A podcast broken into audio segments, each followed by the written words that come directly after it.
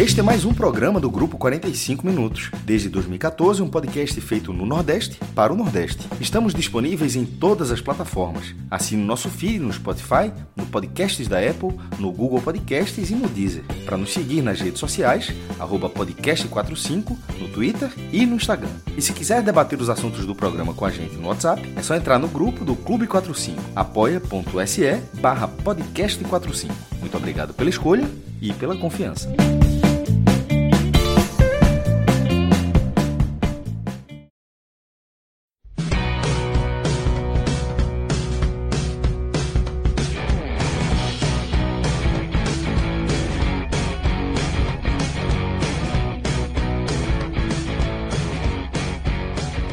Então, galera, vamos começar aqui mais uma live. Como o João de Andrade Neto já escreveu no Twitter dele, já falou aqui, uma live necessária para a gente falar dessa classificação histórica do Fortaleza para a semifinal da Copa do Brasil. Venceu o São Paulo por 3-1, depois de ter empatado em 2-2 no Morumbi.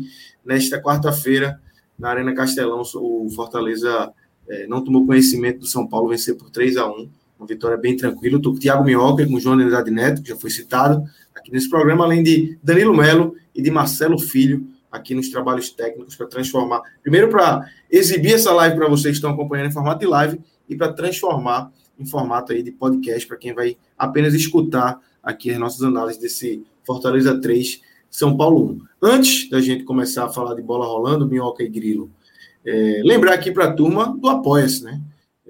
Esse formato aí, você que curte o nosso conteúdo, que curte o nosso trabalho aí, que já vem desde 2014, né, Grilo? Um trabalho aí bem longo, começando com análise do futebol pernambucano. A gente foi crescendo, incorporamos Salvador, incorporamos Fortaleza também, temos aí essa análise, fazendo essa análise aí dos 7 clubes que a gente tem esse foco mais próximo, e também tem o NE45, que é o nosso portal, né, que faz uma cobertura um pouco mais ampla do futebol nordestino, e a gente tem aí 4 plataformas de apoio para apoiar o nosso projeto, né? Tem apoia.se/clube45, que você vai, /podcast45, desculpa, que você vai apoiar o podcast 45 minutos, tem direito a entrar no nosso clube 45, apoia.se/NE45, exatamente. NE45, que você vai apoiar o do site, exatamente, você apoia o NE45. A manutenção do site. Exatamente, a manutenção do site, toda a estrutura de manutenção desse portal. Do site não, Grilo, peraí, pô. Do portal NE45. E aí tem também o do Agamenon, o programa que é novo, né? Tem acho que 2 semanas, 3 semanas aí do apoio. Mesma coisa, e já tem um grupozinho que tá de primeira qualidade. Muito bom o grupo do Agamenon, muito bom. O grupo do Agamenon é muito bom. Apoia.se/Agamenon.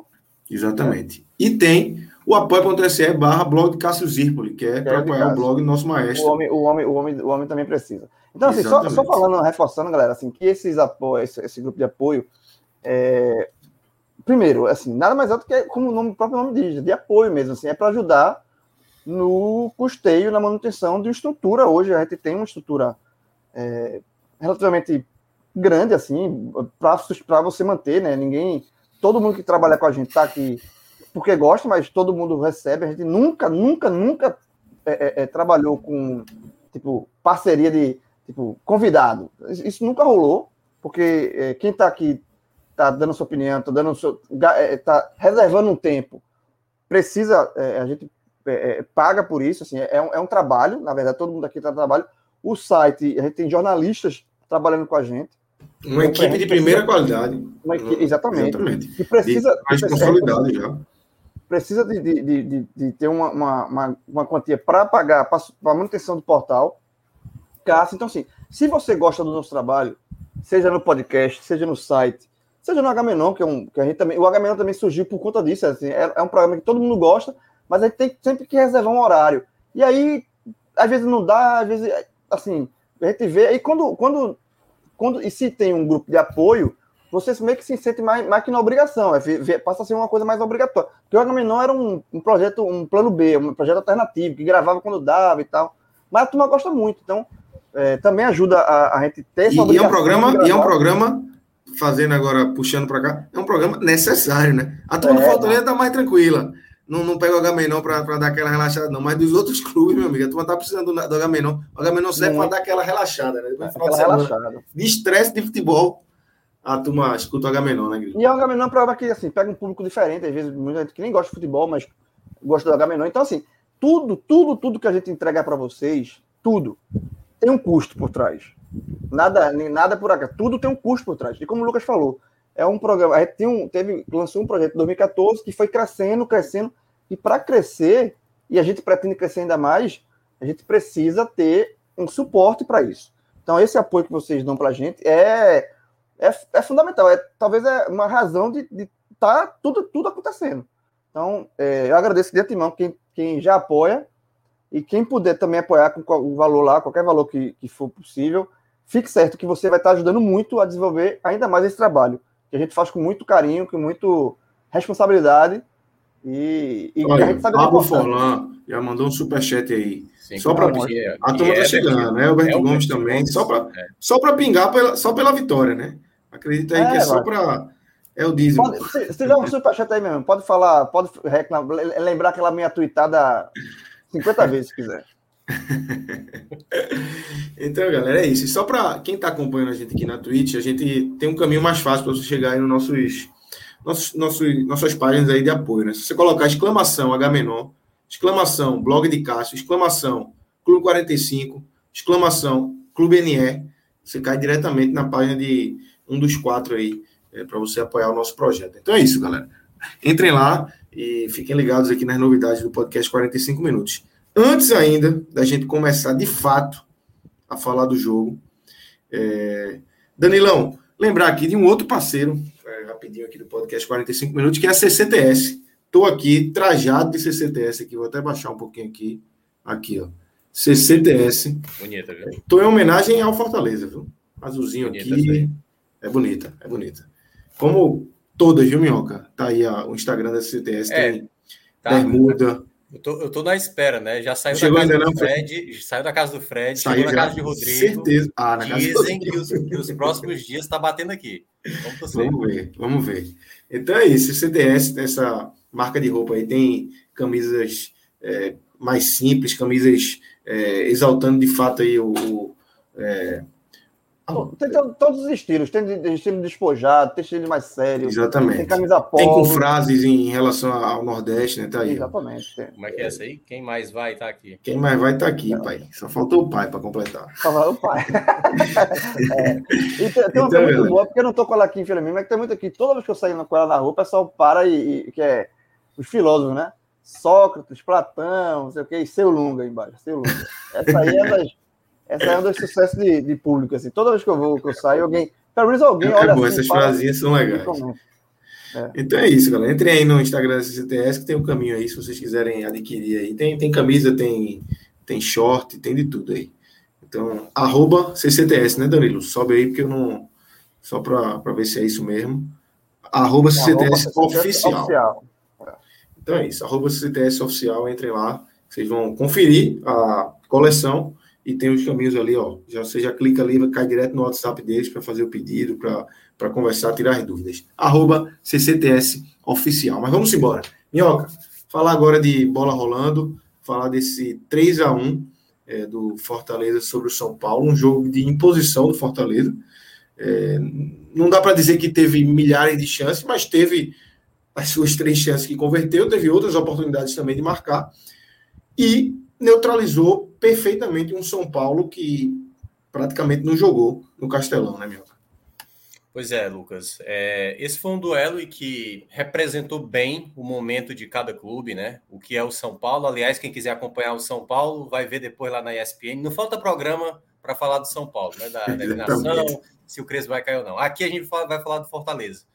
E nesse duelo das duas equipes, de uma equipe mais organizada, que chegou, né, para esse duelo até numa sequência ruim. O Fortaleza vinha de resultados, né, negativos, 2 derrotas recentes, com mais os 4 empates anteriores, incluindo o próprio São Paulo, que foi na Copa do Brasil.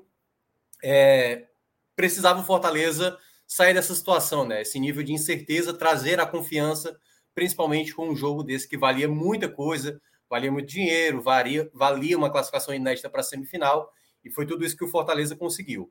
Do outro lado, você tinha uma equipe que estava passando por um momento de instabilidade, 16º lugar lá na Série A, e que tinha aí muitas coisas a resolver, né? Saída de Daniel Alves e tudo mais, todos os pontos aí que o São Paulo também carregava para esse jogo.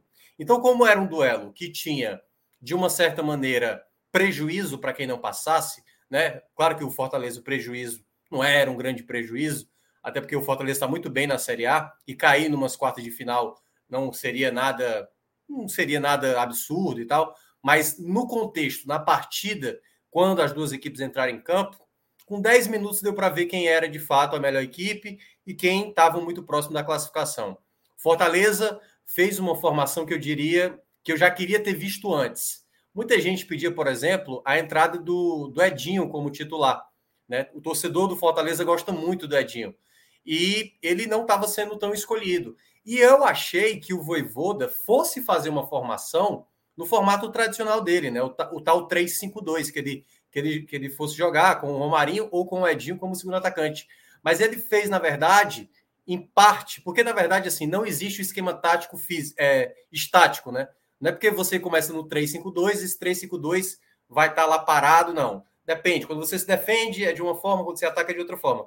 Mas o que eu mais vi de diferente, quando o Fortaleza se movimentava, era um 4-3-3. Era o Crispim de lateral esquerdo, lateral direito era exatamente o Tinga, e aí a dupla de zaga basicamente era Jussa com o Tite, e aí ele fez o Pikachu ser volante, juntamente com o Ronald, colocou o Ederson como meia atacante, o meia que mais se aproximava dos atacantes, abriu na direita o Edinho, na esquerda o Romarinho, na direita o Edinho, na esquerda o Romarinho, e centralizou o Elton Paulista. E o time com essa formação, algo que eu até já falei aqui nas outras lives, eu queria muito ver o meio de campo com o Ronald, por exemplo, porque ele é mais leve, ele tem uma condução de bola boa, ele briga muito bem, eu acho que é um jogador que o Vojvoda deixou ele muito escanteado. Nos jogos que o Fortaleza vinha fazendo ali com Ederson e Jussa, eu acho que não dava uma boa combinação, e eu acho que o Ronald ofereceria mais aquilo que, não tendo o Felipe, ele pudesse acrescentar. Então, para mim, foi o primeiro ponto. Era o Fortaleza mais leve. E ainda mais tendo Romarinho e Edinho. Dois jogadores de muita velocidade, dinâmica rápida. Então, nos primeiros minutos ali, 15 minutos do primeiro tempo, era o São Paulo sem conseguir sair de maneira alguma.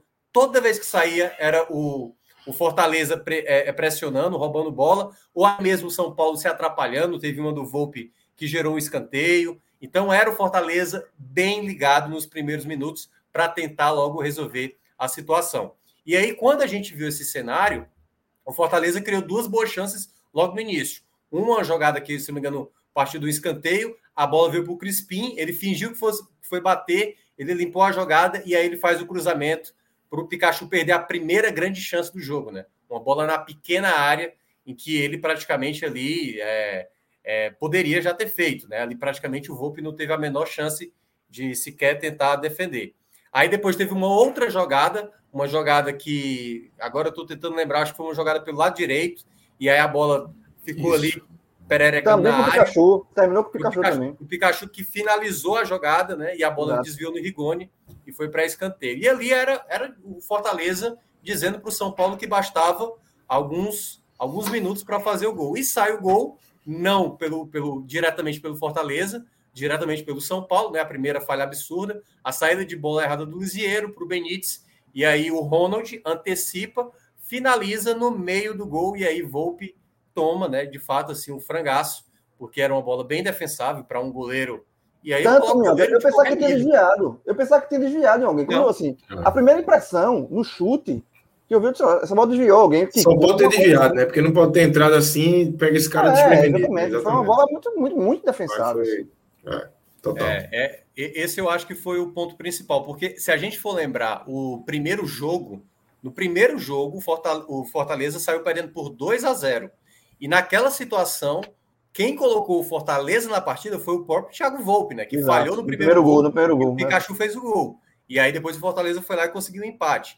Então, assim, muito do colocar o Fortaleza na situação que estava mais confortável foi também devido ao São Paulo, mas como eu estava descrevendo, o Fortaleza já era senhor das ações, o São Paulo praticamente nem chegava no ataque, o Felipe Alves praticamente nem trabalhava, e aí o Fortaleza manteve isso mais ou menos até os 22 do primeiro tempo. Quando foi, aí o São Paulo passou a ter mais posse da bola, o Fortaleza recuou um pouco mais, e eu senti que o Fortaleza ficou respeitando até o São Paulo, porque não ia se lançar o ataque para não tomar, quem sabe, o gol do empate, então ele foi segurando um pouco o jogo e perdendo muitas oportunidades, porque estava errando muito passe. Em determinados momentos o Fortaleza tinha a possibilidade de construir a jogada de ataque, muitas vezes recebia a bola livre no meio, o São Paulo abriu um latifúndio ali para o Fortaleza trabalhar, e o Fortaleza não aproveitava essas bolas que estavam ali, sabe? Sempre a bola caindo no pé, o Ederson pegava a bola, o Ronald, e aí sempre alguém errava, o Romarinho, ou até mesmo o Elton Paulista, sabe, segurava a bola demais e teve alguns erros ali. E aí no final do primeiro tempo, o São Paulo até teve duas boas chegadas, bolas ali no meio, né, que o Benítez recebeu com certo perigo, foi, acho que foi o momento ali que o Fortaleza teve uma certa desatenção, mas cada vez mais ficava muito nítido que era o Fortaleza, assim, bem mais maduro mesmo com a partida. Eu acho que a palavra que representou era o Fortaleza sabendo o que queria fazer e o São Paulo totalmente apático. Quando a gente volta do segundo tempo, aí eu acho que foi a única parte onde o Fortaleza não foi bem. Nos 12 primeiros minutos, eu senti que o Fortaleza deixou o São Paulo ficar muito à vontade. E eu acho que isso foi um risco que o Fortaleza passou, porque o São Paulo, obviamente, de maneira, sabe, desorganizada, sabe, sem muito ímpeto, teve muita posse da bola e ficou com essa bola rondando ali a defesa do Fortaleza. Embora o Fortaleza não tenha proporcionado nenhuma chance clara para o São Paulo, eu acho que o Fortaleza se livrava demais da bola ali nos primeiros 12 minutos.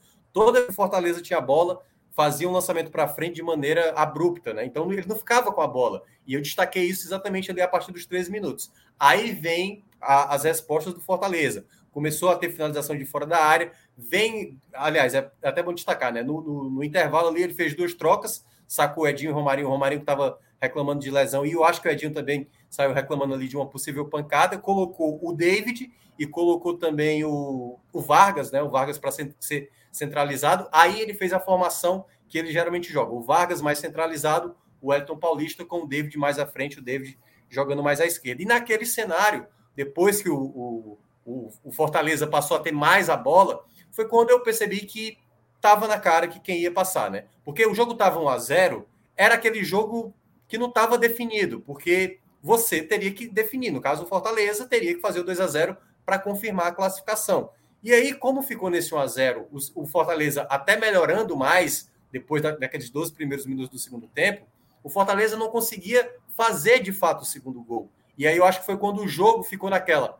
Rapaz, se não matar, basta um cochilo, um vacilo, uma mão mais aberta ali, que pode colocar de novo o São Paulo no jogo. Só que aí, já no final, veio o segundo gol do Fortaleza, né? Um gol muito bem, eu diria, muito bem construído, né? Uma jogada que eu também acho que o Volpe falhou, foi uma escapada de bola, um contra-ataque, né? Não foi um frangaço como o primeiro, mas... Eu acho que ele fez uma leitura de como o David fosse bater no gol. E aí ele dá uma avançada, e nessa avançada o David, não sei se ele percebeu ou não, ele faz o cruzamento na área, e aí o Ângelo Henrique, que já tinha entrado em campo, fez o 2-0. Claro que antes, é bom até lembrar, teve uma jogada do Ederson, que foi espetacular, né? Ele já tinha botado entre as pernas do Reinaldo, aliás, o Reinaldo, que partida pavorosa, e aí ele pegou a bola lá do meio de campo, roubando do Benítez, carregou essa bola lá do campo de defesa, quase fez um golaço. E para dizer que o Volpe não fez nada de bom, né? Ele fez uma grande defesa nessa finalização do Ederson. Cruzada, né? Foi cruzada. E uma jogada de muita força, né? De muita característica. Só vai essa pro DVD dele, viu? Nesse jogo aí. Essa é pro DVD, o resto não. É pro lixo. Pois é. E aí, após esse 2-0, aí basicamente era o Fortaleza ali com vários contra-ataques. Poderia já ter feito o terceiro antes e perdeu chance. E aí depois veio... tinha feito até um gol que foi anulado, né? Que eu acho que quando o Elton Paulista já estava em campo. Foi bem anulado. Acho que foi bem anulado. Estava 1-0, na verdade. E foi bem anulado. Porque o Elton Paulista ele participa do lance. Ele tá indo ele queira ou não, ele está na frente do próprio Volpe, né? E atrapalha a jogada. E aí vem a jogada do terceiro gol, né? Um contra-ataque, o David parte do campo de defesa.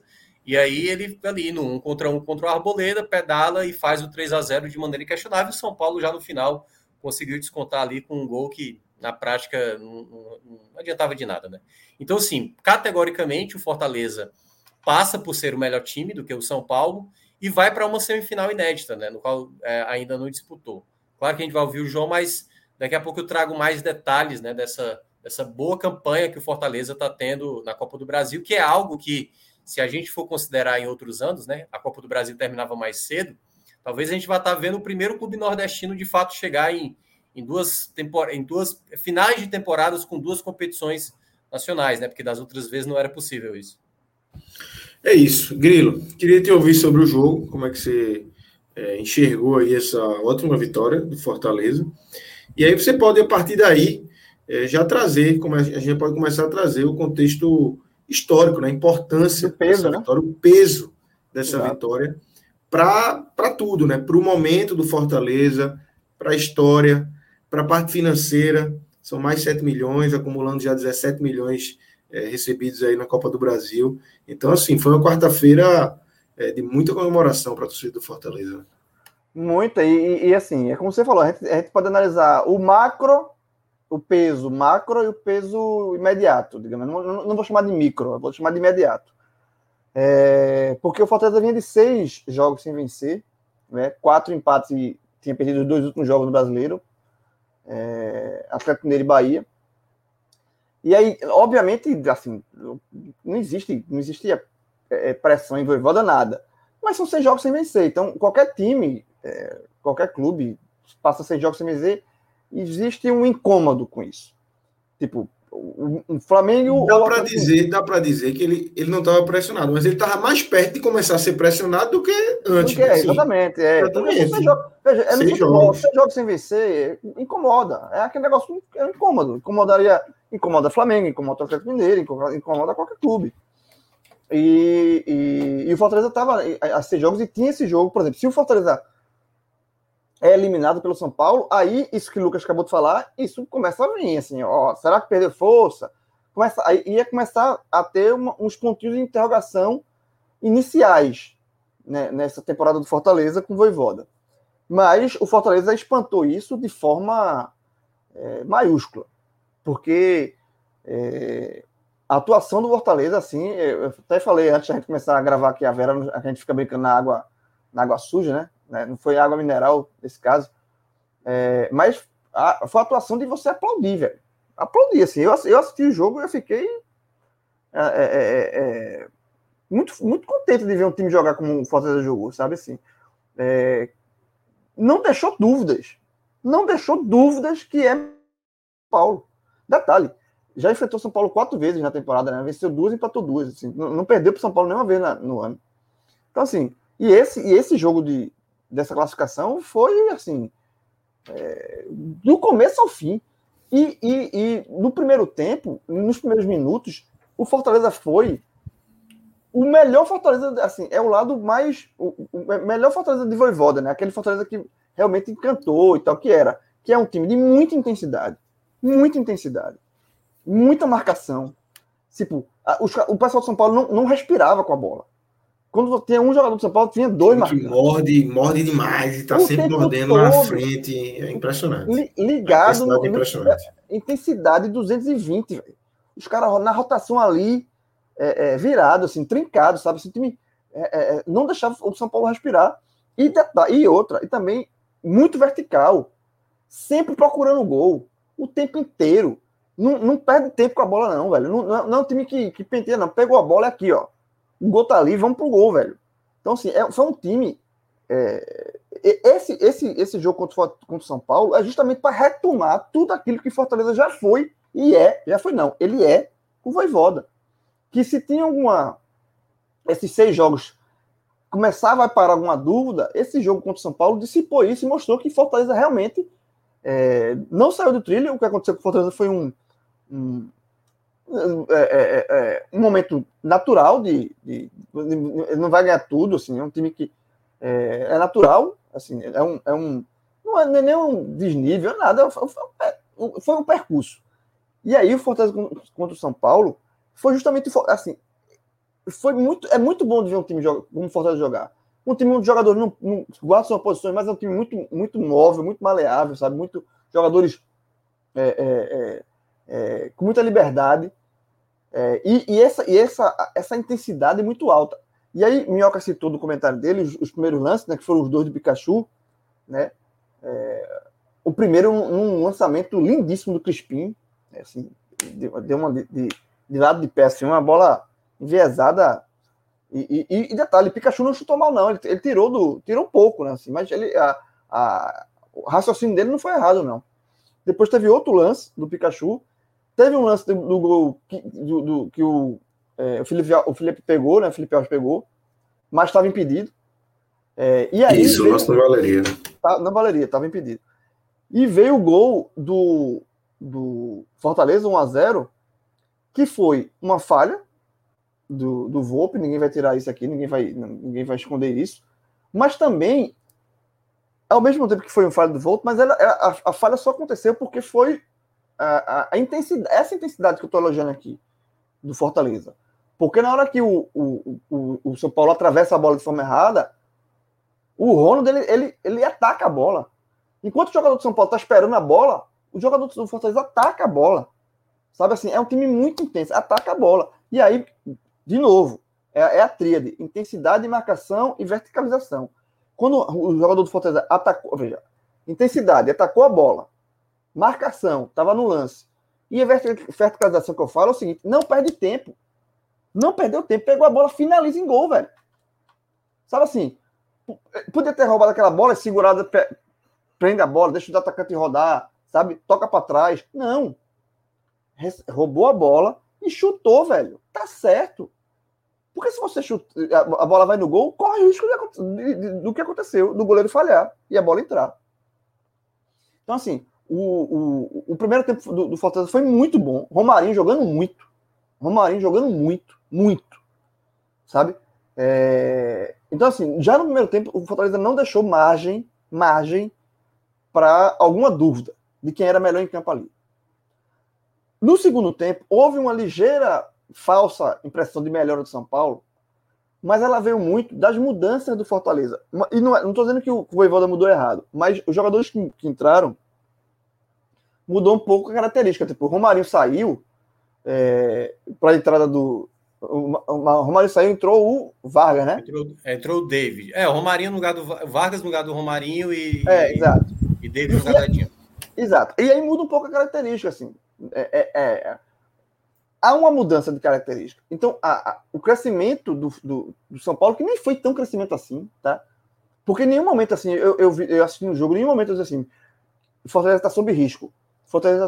Era aquele risco do 1-0 que acontece em qualquer jogo de futebol, né? De uma bola bamba e tal. Mas no campo, olhando os dois times jogar, você via que o Fortaleza era muito mais equilibrado em campo. Era um time muito mais consciente em campo. Né? E com o tempo foi passando, teve o gol, a gente já falou aqui, bem anulado. Né? Já era uma prova que o Fortaleza... Mesmo com o São Paulo com mais posse de bola, digamos assim, uma falsa posse de bola, era o Fortaleza que quando apertava, levava mais perigo. E aí, depois que o São Paulo começou a ter que se abrir um pouco mais, porque o São Paulo teria que se abrir um pouco mais, entrou o Pablo, o Castro começou a fazer mudanças assim, deixando o São Paulo ainda mais aberto. Aí deu tudo que o Fortaleza queria, né? O Fortaleza teve a frieza de entender o momento do jogo, né? Que era o São Paulo com mais posse, mas em nenhum momento o Fortaleza sofrendo por conta disso. O Fortaleza não sofreu por conta de uma falsa maior posse de bola do São Paulo. Tite muito bem na zaga. E aí, quando o São Paulo teve que se expor, aí o Fortaleza disse, opa, agora a gente vai matar o jogo. Então, essa frieza, o Fortaleza também teve. Essa frieza de entender o jogo, de leitura do jogo, o Fortaleza também teve. O Fortaleza... Ele desenhou o jogo, o Voivoda e o Fortaleza desenhou essa semifinal da maneira como ele quis. Em nenhum momento saiu um triz para fora dos planos do Fortaleza no jogo. Nenhum momento do jogo.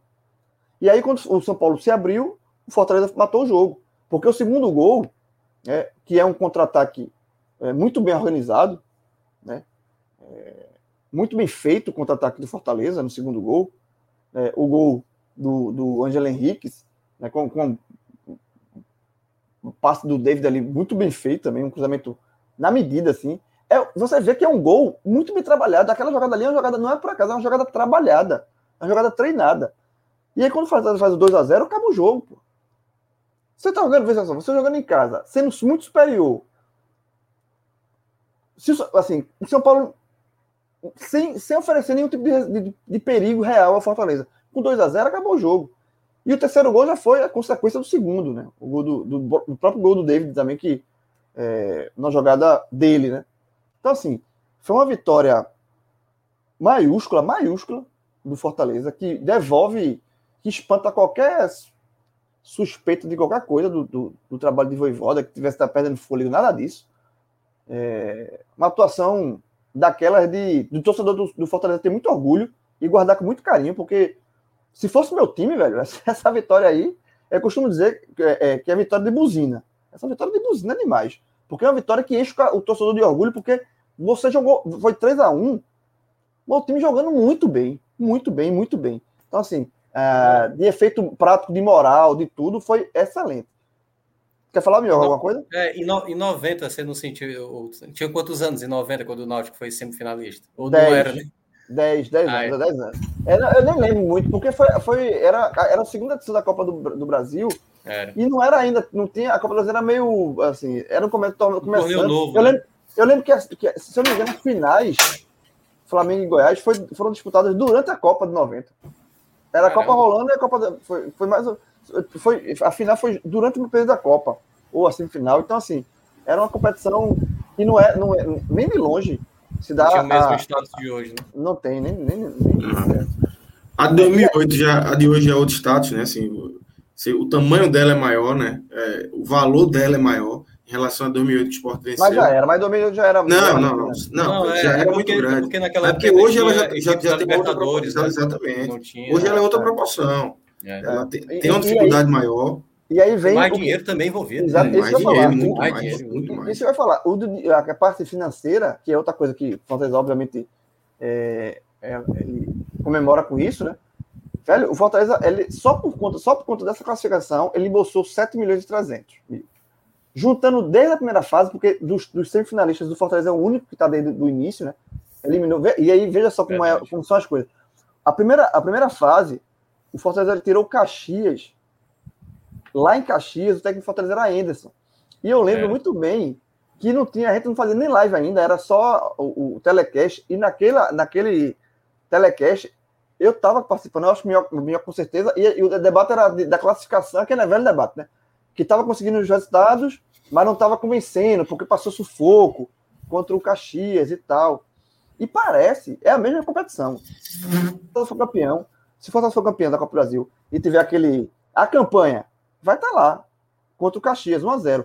Mas parece que outro ano, está muito distante, é outro time, é outra realidade. Está distante de verdade, está distante mesmo, porque faz muito tempo, faz um tempo. Foi fevereiro o jogo, fevereiro. Então, e está distante da realidade, né?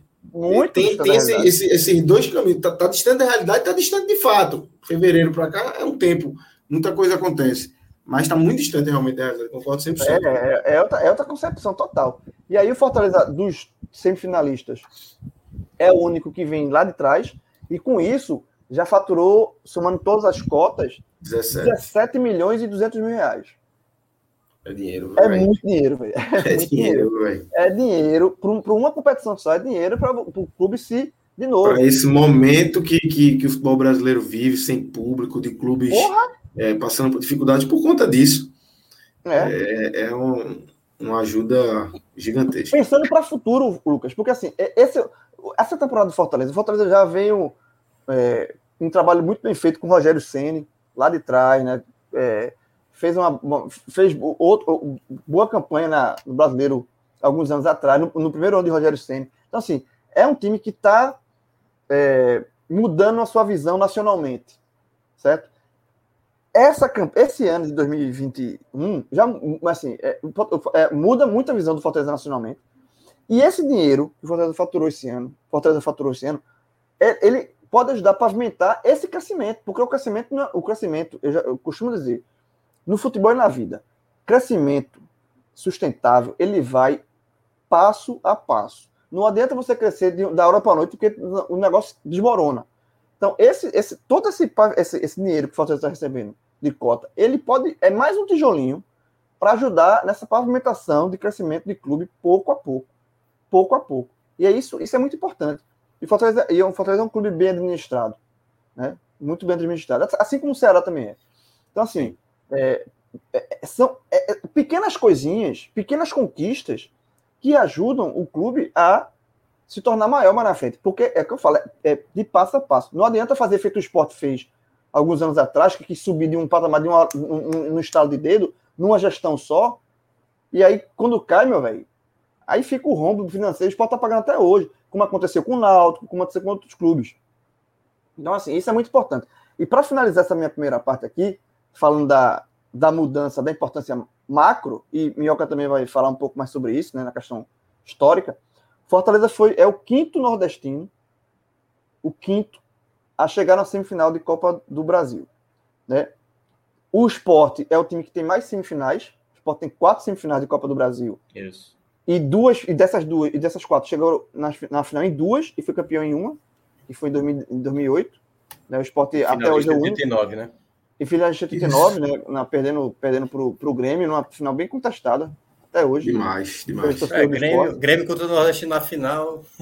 Exatamente. Então, o Ceará também tem o que reclamar. 94. Então, vamos lá.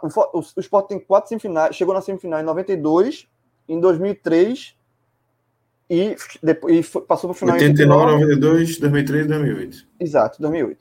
O Ceará tem 3 semifinais de Copa do Brasil.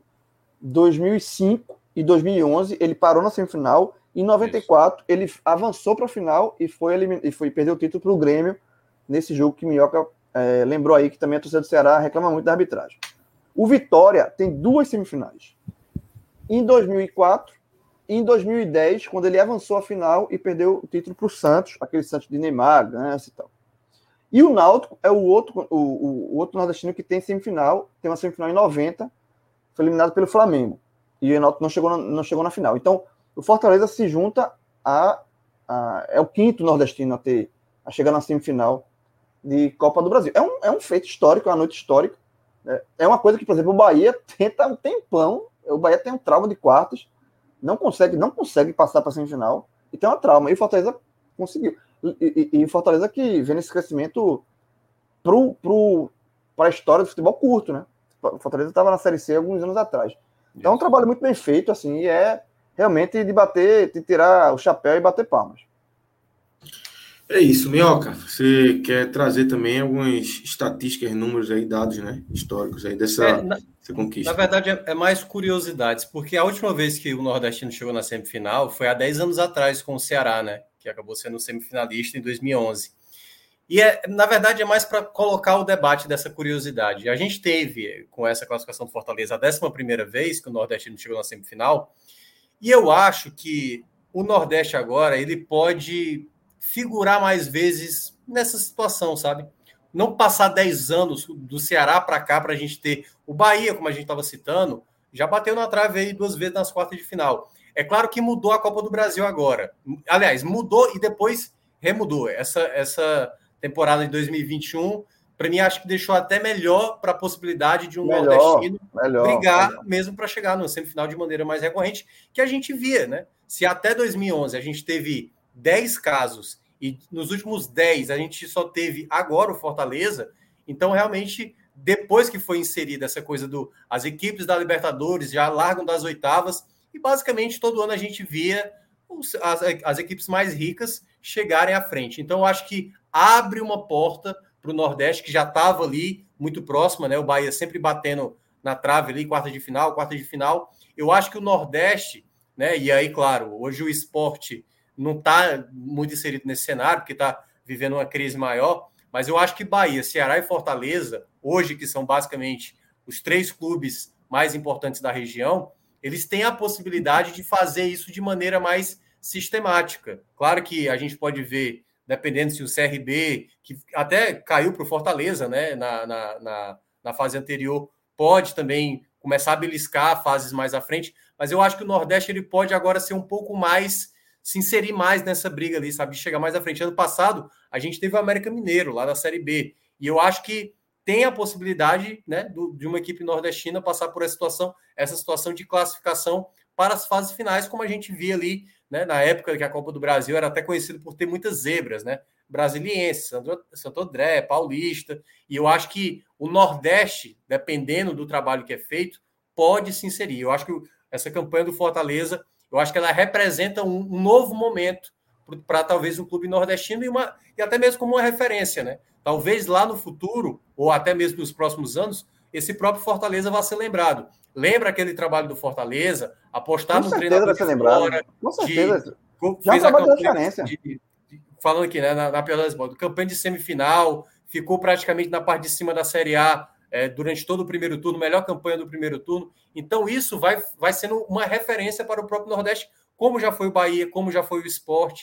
Então, acho que isso vai cada vez mais, e obviamente isso alimenta a rivalidade aqui, isso, né, dá uma cobrança maior em cima do Ceará. Então, acho que isso é bom para o Nordeste de uma maneira geral. Então, acho que o ponto que eu queria destacar dessa curiosidade, dessa classificação para a semifinal, é porque causa um impacto, talvez, na nossa própria região, né? Que a gente pode ter outros clubes tentando também passar pela mesma situação que o Fortaleza está passando nessa temporada.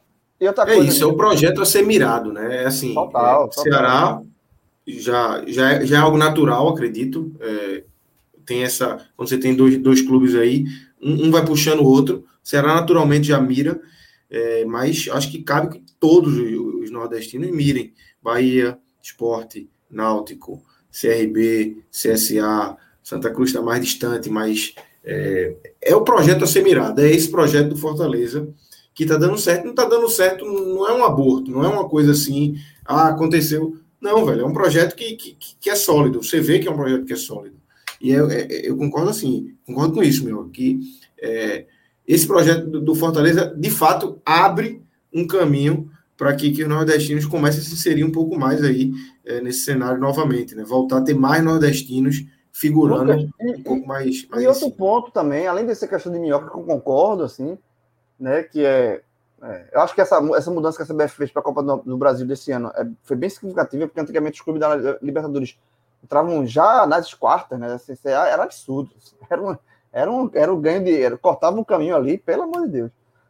Agora não, pô, anda um pouco para trás, vamos disputar também. Então eu achei válida e ajuda nesse ponto. Lembrando que essa Copa do Nordeste teve o recorde, né, de nordestinos nas oitavas, né?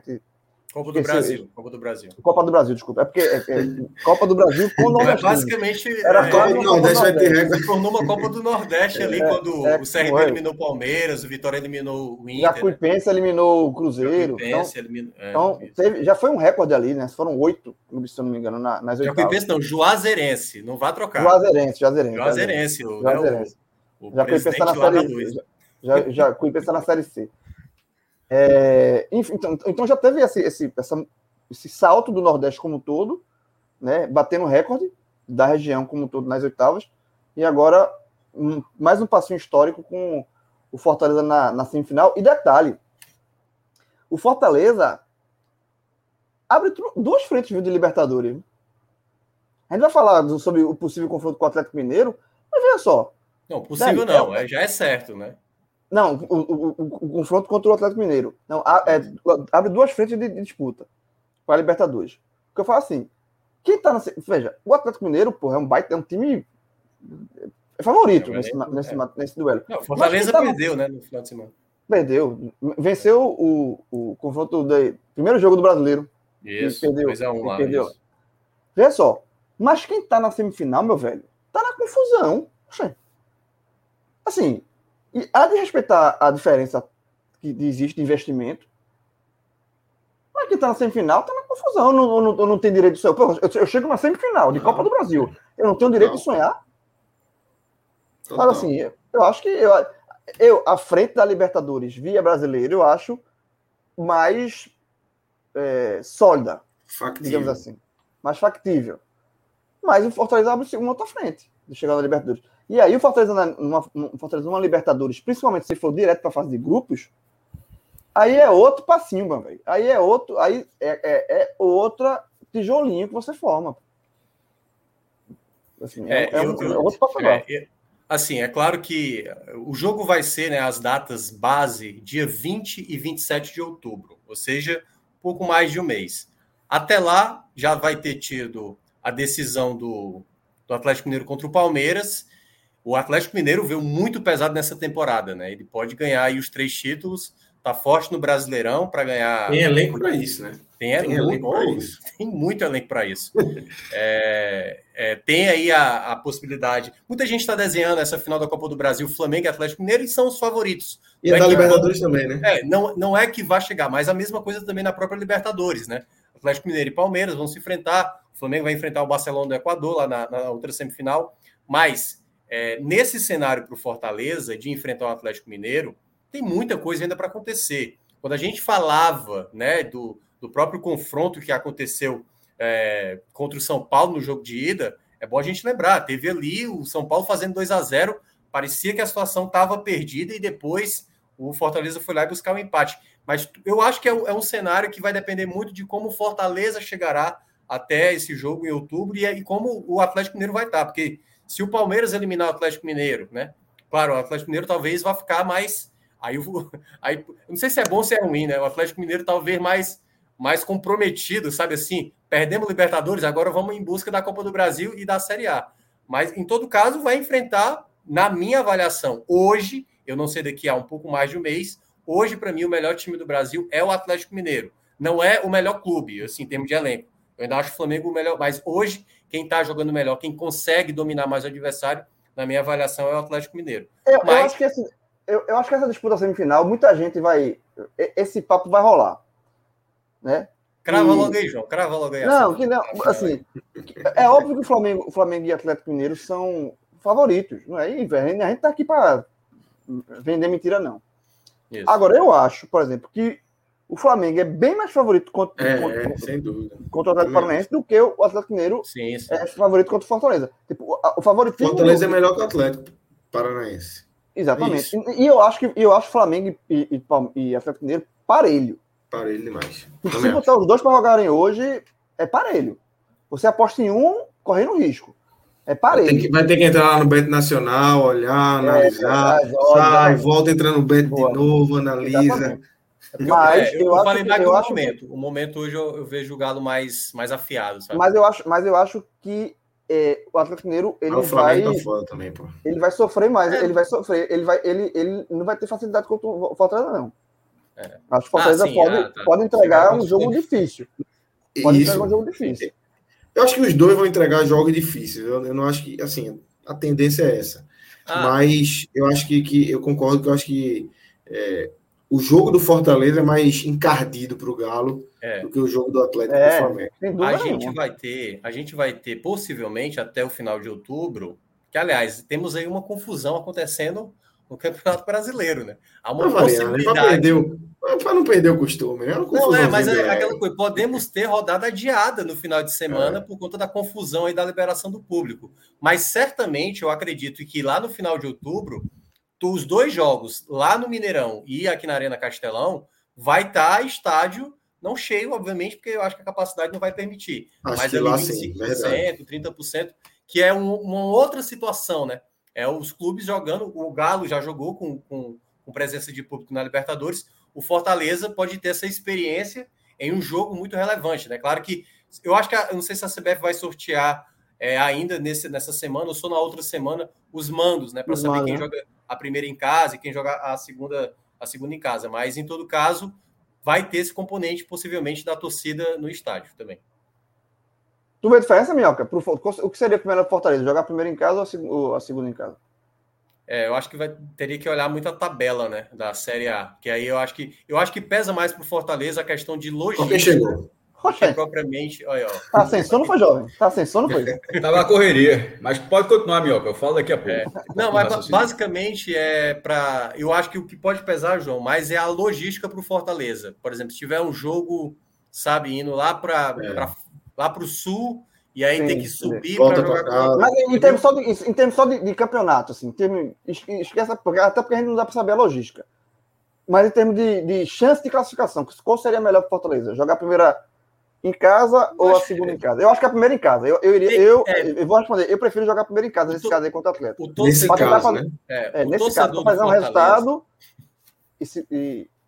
O torcedor do Fortaleza, de uma maneira geral, eu acho que até também do Ceará... Principalmente se tiver público, tá? Principalmente se tiver público. É. Os clubes daqui, geralmente, o pessoal fala assim, é melhor decidir fora do Castelão, porque já teve uns castelaços grandes aqui, sabe? O próprio acesso da Série C para B foi a fora. Primeira partida aqui e a partida fora. E todas as vezes que teve o castelaço, era a primeira partida fora e o último jogo aqui. Mas já não tá se falando. Não vai, mesmo que o Fortaleza seja eliminado pro Atlético Mineiro, não vai ser castelaço, tá? Não, é claro, pô. Não tem como ser, não, pô. Pelo amor de Deus, não vai ser castelaço. Eu sei, mas eu tô falando assim... Só se não... Um negócio absurdo, assim, vencesse não, muito bem mas, lá, assim, voltasse...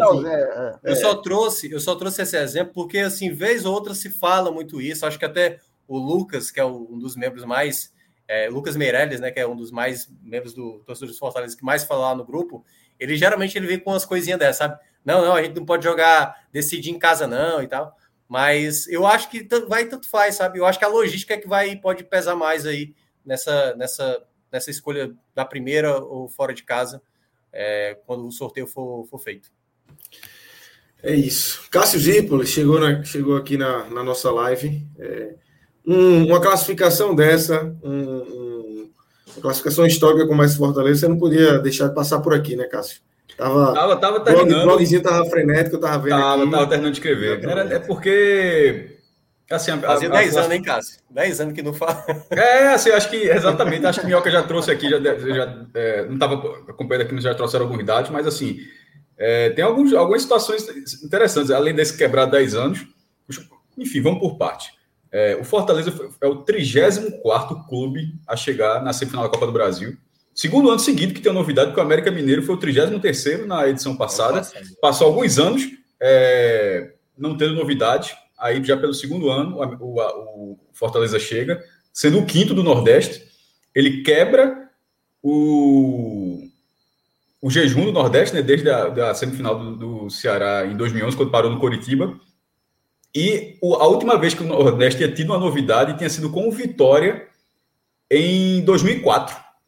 Porque o Sport jogou 89, o Náutico jogou 90 e o Ceará jogou 94. Então, assim, a outra vez, o quarto time a disputar foi em 2004. Então, veja, são 17 anos que não tinha um nordestino estreando nessa fase. Isso acontece, assim, tipo, a gente fez nas oitavas de final, que foi a primeira vez que aconteceu, foram 6 times, CRB jogou a primeira vez, o Azerense, enfim. E, assim, tem uma figura, tem esse ineditismo, são 17 anos que não tinha uma novidade e 10 anos que ninguém, já com histórico, chegava. Na história do Fortaleza, eu fiz alguns rankings, né? Esse é o da Copa do Brasil especificamente, mas também tem um, se você for falar, que é o peso. A gente veja só, isso que aconteceu hoje, a gente é óbvio que foi histórico, todo mundo já tem a dimensão do peso, e das principais competições nacionais, e nessa hora que a gente fala do Fortaleza, isso vale muito mais do que... Vou nem entrar porque o cara Fortaleza está feliz, mas quando a gente fala assim, esse negócio, tipo, pô, tem toda a questão do título, mas isso que o Fortaleza fez agora, isso é carta para qualquer clube do país, assim. Quando você chega na semifinal, é um peso diferente. E considerando essas competições, as competições nacionais de elite, e aí tem o Campeonato Brasileiro desde 59, com todas as suas nomenclaturas, Taça Brasil, até 68, torneio Roberto Gomes Pedrosa, 67 a 70, e o Campeonato Brasileiro, de fato, desde 71, a Copa do Brasil, desde 89, e a Copa dos Campeões, que ela foi feita, acho que poderia até voltar, é muito bom, que juntava os campeões regionais, valendo vaga Libertadores, e ela só teve 3 edições, juntando todas essas competições nacionais, todas elas valeram vaga na Libertadores, é o que elas têm em comum, essa é a terceira vez que o Fortaleza chega no G4. Veja só, a outra vez que o Fortaleza tinha ficado entre os 4 melhores times do país em uma competição deste porte, havia sido em 1968, quando ele foi vice-campeão da Taça Brasil. Ele foi vice em 60, vice em 68, e foram as 2 vezes que o Fortaleza chegou nesse porte. Então, assim, são 53 anos, olha quantos torcedores nunca, primeiro, tem essas grandes campanhas, e vice-campeão da Taça Brasil. Em 68 não foi para a Libertadores, numa fuleiragem. Porque o Náutico foi... Não, acho que foi em 67 que começou. O vice-campeão da Taça da Brasil ganhou 32 vagas. É, porque nos primeiros anos só eu mesmo, o Brasil só tinha uma vaga. Aí, quando passou a ter a segunda, passaram a dar para o vice. O Náutico foi como vice da Taça Brasil. E o Fortaleza deveria ter ido em 68, só que a CBF, que era CBD na época, Confederação Brasileira de Esportes, virou CBF em 79. A CBD, ela brigou com a Confederação Sul-Americana. Não era Conmebol, era a Confederação Sul-Americana. E o Brasil, nessa briga, ó, não foi a Conmebol tirando, então tira os times brasileiros, não. A CBF, a CBD que disse, eu não quero jogar, não. E tirou os times do Brasil. E aí, no caso, o Botafogo não jogou e o Fortaleza não jogou. Era para ter tido essa vaga. Mas, enfim, aquela campanha tinha sido a última vez que o Fortaleza tinha ficado entre os quatro. Então, assim, sei lá, 70% da torcida do Fortaleza, 80%, não sei quantas por cento tão vivos que acompanharam aquilo ali. Acho que provavelmente até mais. Nunca viram o Fortaleza fazer isso. Nunca viram o Fortaleza num patamar tão alto. Porque esse é o resultado que você fala, o patamar do Fortaleza está lá em cima. Esse é inquestionável. Você está na semifinal da Copa do Brasil, esse não tem objeção enfim, de qualquer tipo. Você está na semifinal da segunda principal competição do país. E nesse ranking, só agora que eu listei para falar aqui, é o seguinte. Os 7 times do Nordeste, os 7 times disputaram, misturando tudo, sem vai perder muito tempo, só falando os anos. 2 vezes o Santa Cruz, 60-75, 3 vezes o Fortaleza, 60-68, 2021, 4 vezes o Ceará, 64-94, 2005 e 2011, 4 vezes o Vitória, 93, veja só, do Vitória, 4 vezes, mas da década de 90 para cá, 93, 99, 2004, 2010. Todas as competições nacionais. De elite. Não, vale vaga para a Série B. Porque a gente já tem vale vaga para a Libertadores. Entra a Taça dos Campeões? Não, né? Copa dos Campeões entrou. Sim, Copa dos Campeões, sim. Copa dos Campeões. As competições nacionais que valeram vaga a Libertadores. Isso. Que é meio que pô, vale a vaga da Libertadores, meio que tá assim, tá claro. É o tamanho da competição, né? Então, assim, o cara vai discutir, pô, vale a vaga da Libertadores. Inclusive, quando o Palmeiras diz que é o maior campeão nacional, o título da Copa dos Campeões está nessa lista, viu? O Palmeiras é o maior campeão. Pode jogar o título lá de 2000, é o título da Copa dos Campeões. O Flamengo, quando diz, joga seus títulos nacionais, também considera esse. E o Paysandu, que é o único campeão nacional do Norte, campeão da Copa dos Campeões de 2002, com o Givanildo Oliveira. Voltando à lista. Ceará 4 vezes, né? Ah, não, já estava no Vitória. Vitória 93, 99, 2004, 2010. 5 vezes o Bahia. 59, 61, 63, 88 e 90. E aí... Veja só, 1990... É um hiato chato. É muito tempo. Viu? Não, de lá para cá, o Bahia já foi eliminado 7 vezes na Copa do Brasil, nas quartas. E no próprio Campeonato Brasileiro, 94, foi eliminado nas quartas. Se você colocar, até a Sul-Americana também foi 2 vezes. Então, assim, o Bahia são mais de 30 anos que ele não chega no G4 e bater na trave, e era o time que mais tinha, né? O Bahia tá igual o Náutico aí. Não, o Náutico tá na frente do Bahia. Veja só, essa talvez seja a maior carta do Náutico, uma carta ali que a galera da... O Náutico tem 6 participações. De tempo.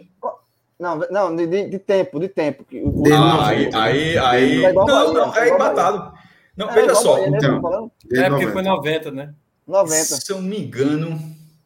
Eita, o do Náutico é um pouquinho maior, João. Porque antigamente a Copa do Brasil era para...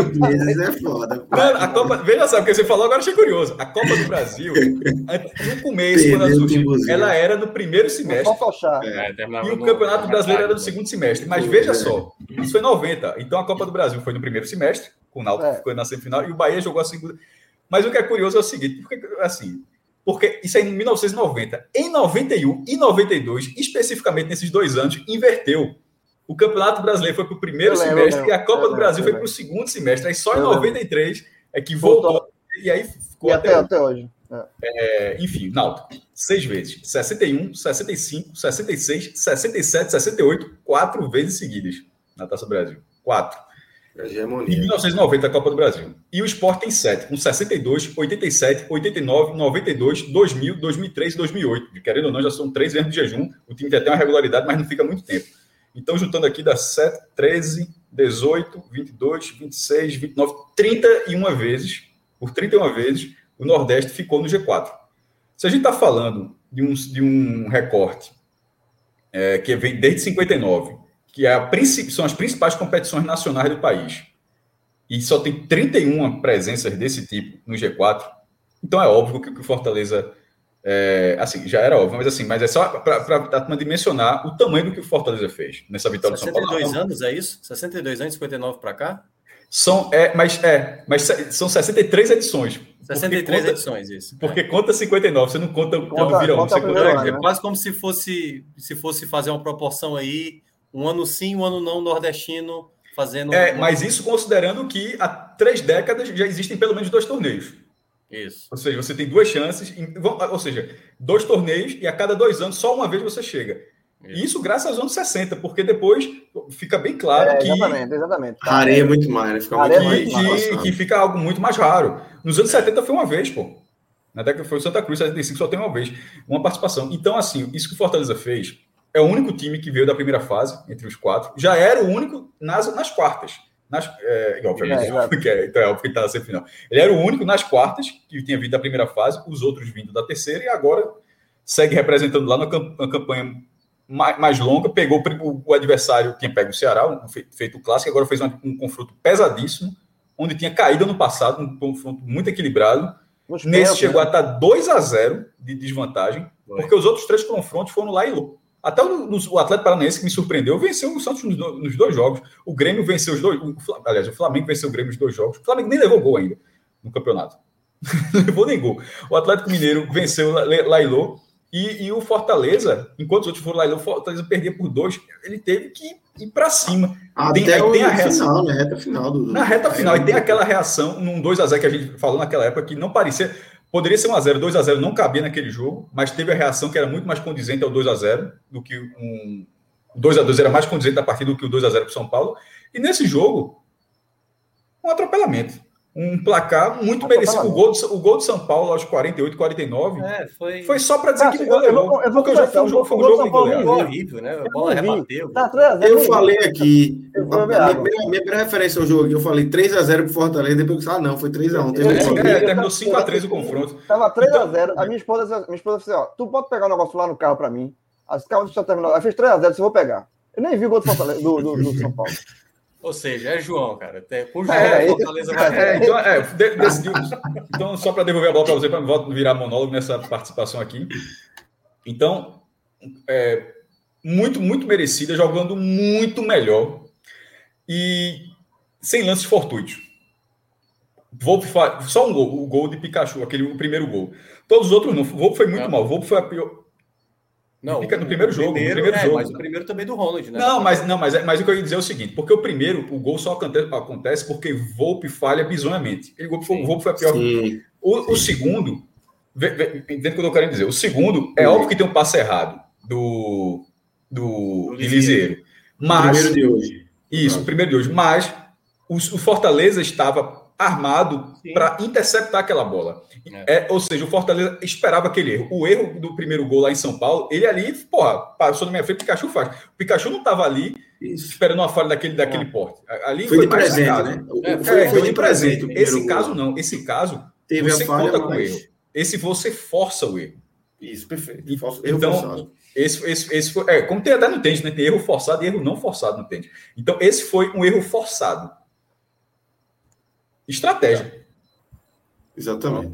Superchat aí. Superchat Leandro Douglas. É a primeira vez de um nordestino na semifinal desde que voltaram aos Libertadores. 2013, se não me engano, foi quando começou. É, porque eu acho que foi 2013 que teve essa volta e a última participação tinha sido em 2011. Veja só, quando alguém fala isso aí, eu não vejo muita diferença, não. Porque antigamente eram 3, 4 times. Hoje era bronca, hoje seriam 8 times. Claro que tem uma diferença, mas geralmente é mais da rivalidade. Quando alguém fala assim, é meio para dizer, enquanto o teu time foi, era mais fácil. Não era mais fácil. Sempre foi difícil. Porque o torneio era menor e você pegava confrontos mais pesados em fases anteriores. O que a gente via mais antes, Cássio, acontecia mais surpresas, né? Zebras, né? A gente, como eu estava dizendo, brasiliense, Santo André, Paulista. Não, veja, 2004 a semifinal, o Ceará em 94, Campo Bom e Santo André.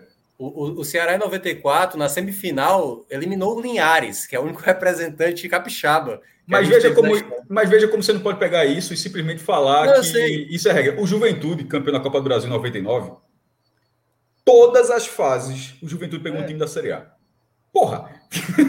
Veja, da primeira fase até a final, o Juventude só pegou... Como é que você vai dizer que esse título... Não tem. Assim, são épocas. Assim, nas primeiras Copas do Brasil, essa que a Minhoca está falando... Eram menos equipes. Só é campeão e vice. Era campeão e vice em cada estado. Prio. Eu acho que era basicamente... Eu acho que você tem que respeitar as épocas de cada torneio. Na Taça Brasil, algumas dessas semifinais do Náutico, o Náutico já estreou na semifinal. Foi. Mas assim, o Náutico, por que estreou na semifinal? Porque havia uma lógica de regulamento que veja como era atrelado. Era o ranking das federações, que não era a partir do desempenho dos clubes, era o desempenho das seleções estaduais. E como Pernambuco tinha sido... Veja, outros tempos. Pernambuco, existiu o Campeonato Brasileiro de Seleções. E Pernambuco chegou a ser vice-campeão brasileiro de seleções. Com esse vice-campeonato, Pernambuco ganhou a vaga da semi. Por que paulistas e cariocas entraram na semi? Porque quase todo ano era Rio ou São Paulo, afinal. São Paulo. Aí os dois, só que teve um ano que foi Pernambuco. Então, assim, existe um critério para o Náutico estar ali. Ele não caiu de paraquedas. Então, eu gosto de respeitar essa... Porque se você for falar, então a Copa do Mundo de 30 do Uruguai não vale. O Uruguai jogou 4 jogos, pô. O time jogou um jogo. Em 1950 jogou um jogo na primeira fase contra a Bolívia. Fez 8-0. Dali já foi pro quadrangular. Então, assim, você respeita as épocas... Elas vão sendo moldadas, porque, assim como você está dizendo isso hoje, ou daqui a 10 anos alguém já muda o regulamento, alguém vai dizer que esse título não vale. Esse título não vale porque não tinha 500 times, só tinha 90. Eu só disse, eu vou mas eu acho que o questionamento é porque realmente nos últimos anos, né, Cássio, a gente começou a ver uma concentração maior das equipes da Libertadores, né? Já largavam das oitavas. Mas aí foi com a largada muito na frente. Com essa pré-classificação que, veja só, isso talvez tenha sido a coisa mais danosa da Copa do Brasil até hoje. Muito. E essa mudança que foi no passado. Esse ano. Ano passado, os times já largaram também. Nas quartas. Nas oitavas. Quartas não, oitavas. Pronto, e o América Mineiro fez o Peru Milagre. Chegou semifinal. E a tendência é voltar a ter mais oportunidades. A Copa do Brasil, com aquele modelo de 11 pré-classificados em 16, era odioso, pô. Essa é a Copa do Brasil que todo mundo sempre gostou. Que você olha e você olha a tabela e você consegue vislumbrar uma campanha de título e não simplesmente de captação de receita, como vinha acontecendo. Ou ainda é para alguns times. De você olhar e dizer, eu vou ganhar x, sai com 2 milhões. Não, é você olhar a tabela, se tem sorteio aqui. Porque agora é sorteio. Foi Ceará e Fortaleza. Com esse sorteio aqui, se eu pego, de repente, o time mais fraco, eu já dou uma subida aqui. Como é que estava ficando? Você ia tal fase, é quando você chegava nas oitavas, adianta de quê? Tu chega nas oitavas, tu vai pegar necessariamente... Vai pegar só o gigante. Acabou. Então, assim, foi para muito melhor. E a presença do Fortaleza já parte disso. Embora ele tenha pego o time da Libertadores. Tem um superchat aí, Lucas. Tem um superchat aí que eu acho que vai para a Minhoca, esse superchat aí. Joga aí, Danilo. José Lima, Fortaleza passou o Bahia, aparecerá em primeiro no Nordeste no ano da CBF, no final do ano. Ou seja, nos 5 anos ninguém do Nordeste jogou mais bola que o Fortaleza. Eu estava até olhando aqui, na minha simulação, né, no meu simulador aqui do Excel, e aqui eu estou contando ainda como se todo mundo fosse o lanterna da Série A, que obviamente Fortaleza não vai ser, até porque a chapa está mais forte aí. Mas hoje o Fortaleza, considerando que todo mundo é lanterna lá da Série A, ele é o 11º colocado e o Bahia é o 12º colocado. Então, assim, sem contar o que vai acontecer na Série A, o Fortaleza já passou o Bahia e está sendo, de fato, a melhor equipe do Nordeste no ranking da CBF para 2020. Que ascensão, velho. Vou falar de ranking aqui. O Fortaleza, até pouquíssimo tempo, ele estava, meu irmão, acho que era 40º. Sim, deixa eu ver aqui. Ele vai ser... Esse ranking ano que vem, né? Segundo, em 2018, cara. O ranking de 2022, no ranking de 2022, o Fortaleza vai ser o melhor time do Nordeste ranqueado na CBF. Isso. A partir do ano que vem. Qual foi a colocação que tu falou, Minhoca? Obrigado, Brilo. De nada. Também em 2016, mas a última foi 2018, 42º. Eita, na hora que abriu a página do NE45 aqui, que eu tava esperando, na hora que ficou pronta, eu já tava agoniando aqui. Não, mas resumindo, ele saiu de 42º para 11º, é isso? Desculpa, 11º, 42º era em 2018, 33º em 2019, 23º em 2020, em 2021 para essa temporada. Ele foi 42º. Ele foi 42º, 2 anos. Desde 2013, o Fortaleza, esse ranking, esse modelo atual, que pega os últimos 5 anos, lembrando o ranking de tênis da ATP, ele começou em 2013. Esse, tipo, 2013, 5 anos, 2014, 5 anos. É sempre assim, são os últimos 5 anos em relação ao ano do ranking. No ano da criação, o Fortaleza era o 32º e era o 6º time do Nordeste. O último era o Santa, que estava em 48º, ainda penalizado pelos anos da 4ª divisão. Aí o Fortaleza, em 2014, foi para 35º, em 2015 para 41º, 2016 42º. Aí subiu um pouquinho para 40º em 2017 e voltou a ser 42º em 2018, que aí... Aí 2018, porque veja só, quando é 2018, significa que são as campanhas até 2017. Sempre você falar. O ano do ranking, ele não considera o ano que você jogou. Tipo, o que o Fortaleza está fazendo agora será o ranking de 2022. Exatamente. Por isso que ele vai para o primeiro. Por isso que ele vai para o primeiro lugar. Aí quando ele ganha a Série B, já tem uma diferença. Vai de 42º para 30º... Quanto aqui, meu Deus? 33º. Porra. E 33º, depois de 33º, 18º, é uma ascensão, já o 3º. Meu irmão, de 2018, 19, 20, velho. Em 9 anos, saí de 6º time do Nordeste e 32º do Brasil para 1º time do Nordeste, e talvez, com grandes chances, G10 do Brasil. Nesses anos aí, ele conseguiu o título da Série B, além de ganhar a melhor pontuação de uma Série B, já largou no ano seguinte, já numa oitava de final da Copa do Brasil, que aí caiu para o Atlético Paranaense. No ano seguinte, ele foi campeão da Copa do Nordeste. Aí, de novo, nas oitavas de final, no caso, caiu para o... E a única benesse, né? A Copa do Nordeste não conta pontos para o ranking. Só que não conta. Ela só conta o Campeonato Brasileiro, A, B, C e D e Copa do Brasil. Então, assim, a benesse de ter sido campeão do Nordeste é a que Minhoca acabou de falar, que é a vaga... Na verdade, a Copa do Nordeste dá pontos no ranking, né? O título.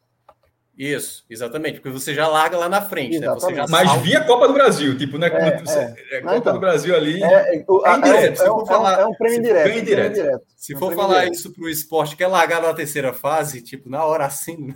Oxi, mas menino. Na sequência aí de. Na segunda já assina, imagina na terceira. Na segunda. Falando em cota, vocês falaram na cota do Fortaleza? Falou. Mas já foi dito aqui que é a maior da história do nordestino, em qualquer competição. Ele falou que era 17 milhões. Ele tá esperando você chegar para falar isso. Veja só, valores nominais. Antes que alguém chegue, algum economista aí, eu vi aqui no Banco do Brasil, com a RG aqui, no IPCA, tá... Não, veja só, valores nominais. Pode até ser que tenha passado, mas em valores nominais, ou seja, comparando R$1 de 2010 e R$1 de 2020, sem contar a inflação. A saudade de 2010. Mas estou falando aqui para que não tenha ficado tão familiarizado. Então, assim, considerando valores nominais, o recorde era do Ceará do ano passado. R$11.380.000, que quebrou o recorde do ano retrasado, que foi do Bahia, com R$11.300.000. E o quarto lugar é o Bahia da Sul-Americana, que fez R$9 milhões. Aí eu fui até ver as Sul-Americanas. A outra quarta de final do Bahia, que foi em 2018, o Bahia ali fez R$5 milhões.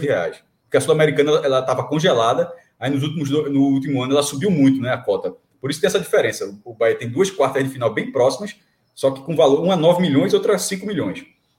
Ou seja, e agora o Fortaleza está em 17. Toda vez alguém me pergunta, o Sport ganhou quanto em 2008? Era muito diferente, a premiação. Eu tenho quase... até para achar na internet é difícil, mas eu lembro de ter feito a matéria na época e o acervo do diário está fora desse específico. Mas tenho certeza, eu fiz a matéria na época. Eu acho que foi 4 milhões e meio. A soma das contas. Total. Era muito diferente. 4 milhões. Muito. Não, veja só. Tipo, isso era um aumento. O campeão de 2007, o Fluminense ganhou menos. Teve um ano, quando a Copa do Brasil, acho que foi uns 3 anos atrás, que teve a virada de chave dos valores de premiação. Foi 2000. Eu lembro que ele debateu isso, Cássio. A gente tá dizendo, meu irmão, vê só, CBF errou, pô. CBF errou. Eu lembro que a gente falava por causa dos 50 do título, né? Eu acho que foi ali quando o Cruzeiro fez quase aquela dobradinha. Foi. Ele ganhou 50 nos 2 anos. Quem falou assim, tem um erro aí, minha gente. Não pode não. Eu errei, errado. Não é errado. Não pode pagar 50 milhões, não. Então, o Fortaleza tem 2 recordes com esse valor. Foi 2018. Foi 2018. É que teve a virada. Mas mesmo em 2017, o valor já tinha passado, já estava em 12 milhões. Não estava muito grande, não. Isso, dali foi, tipo, o campeão estava ganhando 12 milhões, certo? 2018, eu aumentei uma matriz. Aí de 12, o campeão passou a ganhar 70. Somente. O salto foi muito... Descadrou muito. Acabou isso. O Fortaleza, na minha pesquisa, se eu estiver errado, assim, até amanhã aparece, mas eu pesquisei aqui, é o maior receita acumulada em Copa, porque é óbvio que o brasileiro paga mais. O cara foi o último colocado, vai receber em Copa, que é você ganha fase por fase, Copa do Brasil, Copa dos Campeões, Copa Sul-Americana, Copa Libertadores, enfim, qualquer Copa que os nordestinos já participaram, Copa Comembol, é a maior cota arrecadada, receita arrecadada, 17 milhões, e é a maior cota por uma fase. 7 milhões e 300 mil reais. Ninguém nunca tinha recebido tanto dinheiro por uma classificação. Meu irmão, isso é um TED chato, velho. Isso é um TED que... Pesado, isso aí. Não, isso é o Marcelo... Isso, meu irmão, o cara da CBF com a ligação, Marcelo, checa aí, porque se cair errado é chato. Checa, fica aí. Checa aí. O cara transfere errado, meu irmão. Checa aí pra ver se tá certo. Exatamente, não. E agora é o seguinte, se passar de fase, você garante automaticamente... Ou 50... Deixa eu colocar aí, aqui. Não, pô, 56. E 23 pelo aviso. 23 pelo vice. Eu não coloquei isso, não, rapaz. Acho que eu coloquei. Não, tem que contar pelo vice, pô. Não é pelo... É porque aí... Não, conta pelo vice, pô. Não, você tem garantia. Se você passar de fase, você já garantiu. 23. Garantiu 23. Se for campeão, é 56. É isso. Ou seja, então, na verdade, a classificação vale 23 milhões e o título ele vale 55, mais 33. A mais, né? 33. Você ganha 33. Os dois têm 23. Quem passar tem 23 milhões de reais. E o campeão bota mais. É muito dinheiro, pô. Nossa, nada. Isso é errado. Irmão. Coisa linda. Não, isso aí é. Esse dinheiro aí dá para fazer uma gracinha no nosso Bet Nacional, viu? Veja só. Vou até chamar ele aqui. Porque o João eu acho que pode dar chabu. Meu irmão, tem uma galera que tá perturbando por causa dos pitacos, porque eu coloquei o Ceará, acho que eu ganhava o Campeonato Cearense e o São Paulo passava. Aí o cara, quero ver agora na semifinal. Eu disse, porra, vou colocar o Atlético Mineiro. Você falou aqui. Exatamente. Agora, primeiro, o cara deve achar bom, errou todos os pitacos. Segundo ponto. Assim, essa é a semifinal de favoritos. Mas é muito maior claro, em muito claro. Tempo. Agora, a única coisa que ele falou que mas tem chance, tem, claro. O favoritismo do Flamengo contra o Atlético Paranaense é maior do que o do Atlético Mineiro contra o Fortaleza. Peraí, não é maior, é muito maior. Enfim, muito maior. O Atlético Paranaense ele não ganha no campeonato. Tudo bem que o Fortaleza não ganhava há 6 jogos. O Atlético Paranaense fez 1 ponto. Vocês sabem que eu gosto do Atlético. Assim, vai ver. O Atlético somou 1 ponto dos últimos 27. E o time, o time é eficiente, mas acabou de demitir o treinador. O time do Atlético ele não brilhou. Em nenhum momento. Ele conseguiu classificações importantes como a da LDU. A virada rocheira. Sim, ali foi... Mas o Fortaleza brilhou. Esse jogo que o Fortaleza fez, tipo, assistiu os 2 jogos do Atlético contra o Santos, ganhou os 2 jogos. Na volta, só dando o Santos. Aí o Atlético foi lá e marcou. Então, assim, o Fortaleza, ele é um time de mau brilho. Falando esse time atual. É um time muito mais capaz. Inclusive, ganhou do Atlético Mineiro. Cada um ganhou como visitante, né? Ganhou lá e o Atlético ganhou no Castelão. No caso do Atlético Paranaense... Que é impressionante porque ele está nessa condição, uma condição, um viés de queda no Campeonato Brasileiro, mas é sempre finalista das 2 Copas. Sul-Americana e Copa do Brasil.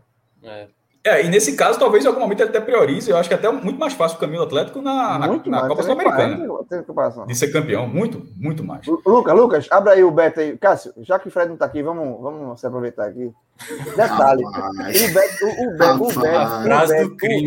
Não, veja só, pelo valor que está ali, a gente pode colocar sem escutar nada amanhã até 1.900. Apostar 140 conto aí. Eu vou dizer qual foi um resultado que quebrou geral hoje. A turma que botou no Bet. PSG? Que foi o empate do PSG, meu irmão. Sim. Quem fez múltipla e botou PSG, ou seja, todo mundo, quase todo mundo que se quebrou. Exatamente. Quebrou. Porque a gente não, né? A gente não, a gente não botou não, né? Não, botou não. Mas se tivesse botado, teria perdido. Tenho certeza. Tinha, né, pô? Claro que tinha perdido. Então, galera, aí o Bet Nacional, www.betnacional.com, parceiro aqui do podcast 45 minutos, já mais de ano já, né, que a gente tá nessa caminhada junto com o Bet aí, parceiraço mesmo, ao lado aqui do nosso projeto. E é um site aí de apostas esportivas, de muito fácil acesso, muito fácil de entender a dinâmica, uma equipe aí 24 horas para vocês entrarem em contato se tiverem alguma dúvida. Tem a equipe da gente também aqui do podcast 45 minutos para intermediar qualquer tipo de dúvida. E tem as apostas aí, odds sempre muito boas, né, Grilo? Você muito convidativas. Tá navegado muito aí. E outra coisa, até é o Pix, né? Que você tem a questão do Pix para receber, você recebe via Pix, é muito mais rápido, né? Você, você tem uma grana para tirar. O seu depósito é visto mais rápido lá e a volta também você recebe mais rápido na hora. Via Pix. É muito mais rápido, assim, inclusive tem, nesse negócio em breve aí vai ter uma propaganda nova com o Hernani. Já tá rolando, pô. Mas vai ter uma outra. Uma nova, tá. Eu vi em primeira mão, respeita. Tá, a primeira que você falou. Não vou dar spoiler não, mas são duas. Uma tá no ar e a outra, muito legal. Já teve com o Giva, né, agora com o Hernani, eu quero que eles façam uma comigo. Eu quero que o pessoal do Beto Nacional faça comigo. Grilo, o homem que não palpita. Tá. Vai brincar agora ou não? Vai abrir aí para botar alguma coisa? Vamos botar alguma coisa? Lógico que sim. Quando abre aqui é para abrir rente. Não olha para abrir rente. Bota a Série B aí, Danilo. Danilo, Série Bzinha. Série Bzinha amanhã, né? Quinta-feira. Ó, Série B em Vasco, Cruzeiro Operário, Remy e Avaí. Porra, pior que só tem jogo chato. Esses jogos aí são chatos de palpites. Vamos lá. Não, é chato esse palpite aí. Vitória do CRB protegendo empate. Vitória do CRB com empate protegendo. Pode botar onça. Oncinha. Vitória do CRB o quê? Protegendo empate. É o primeiro jogo do Diniz, né? Esse aí. 177. Quem? Sempre precisa proteger empate, não. Bota onça, bota onça. Tô brincando. Não, mas é a estreia dele, né? Se eu não me engano. Pode, né? Ele não estreou ainda, não sei se ele vai estar liberado para esse jogo. Eu quero ver Vitória empate da volta, cara. Seria bonito. A gente só pede aí se der o Vasco aí. Beleza. Só der o Vasco, difícil. Agora bota o europeu aí, o europeu. Vê que tem. Amanhã tem o quê? Champions já foi, né? Tem Liga Europa amanhã, vários jogos, aliás. Liga Europa é foda. Liga Europa meu irmão, é um saco, meu irmão, um saco de time que você não conhece. Mas tem os que não, pô. Sim, mas tem os. Ó. Isso aí eu acho que é a próxima rodada, dia 28. Isso aí, porque... Ah, tá longe, pô. Tá longe, 28 ainda. Não, pô, isso é a Champions, né? É a Champions. Tem PSG e Manchester ali e tal. Ali, cadê? Tá não. Liberta. Tem não. Liberta tá longe também. Tem não. Então, fica só... Libertadores é na outra semana. Não, então tá longe, tem calma. Então fica só isso aí, fica essa onça na possibilidade. Só pra marcar. João, aí tem 99 pontos pra fazer graça aí, quer não? Joguinho. Remy Avaí, esse Remy Avaí aí. Vitória protegendo empate do Remy. Não, tá chato. Outra onça, vou botar outra onça. Acho que eu vou colocar, tá liberado. Pode botar, Vitória do Remo. Open bar de onça. O que falta é onça aqui em Gravatá. Ali foi. A vitória com o Remy, com que? Devolve empate, devolver, né? Empate. Isso. JP, tu ganha um dinheirinho aqui. Não, eu já recebi informação de JP e desbota 100. Eu disse, calma. Empolgado, menino, empolgado. 10% aqui é teu. Neto Moura tá no Remo agora. JP levou pra lá. Neto Moura.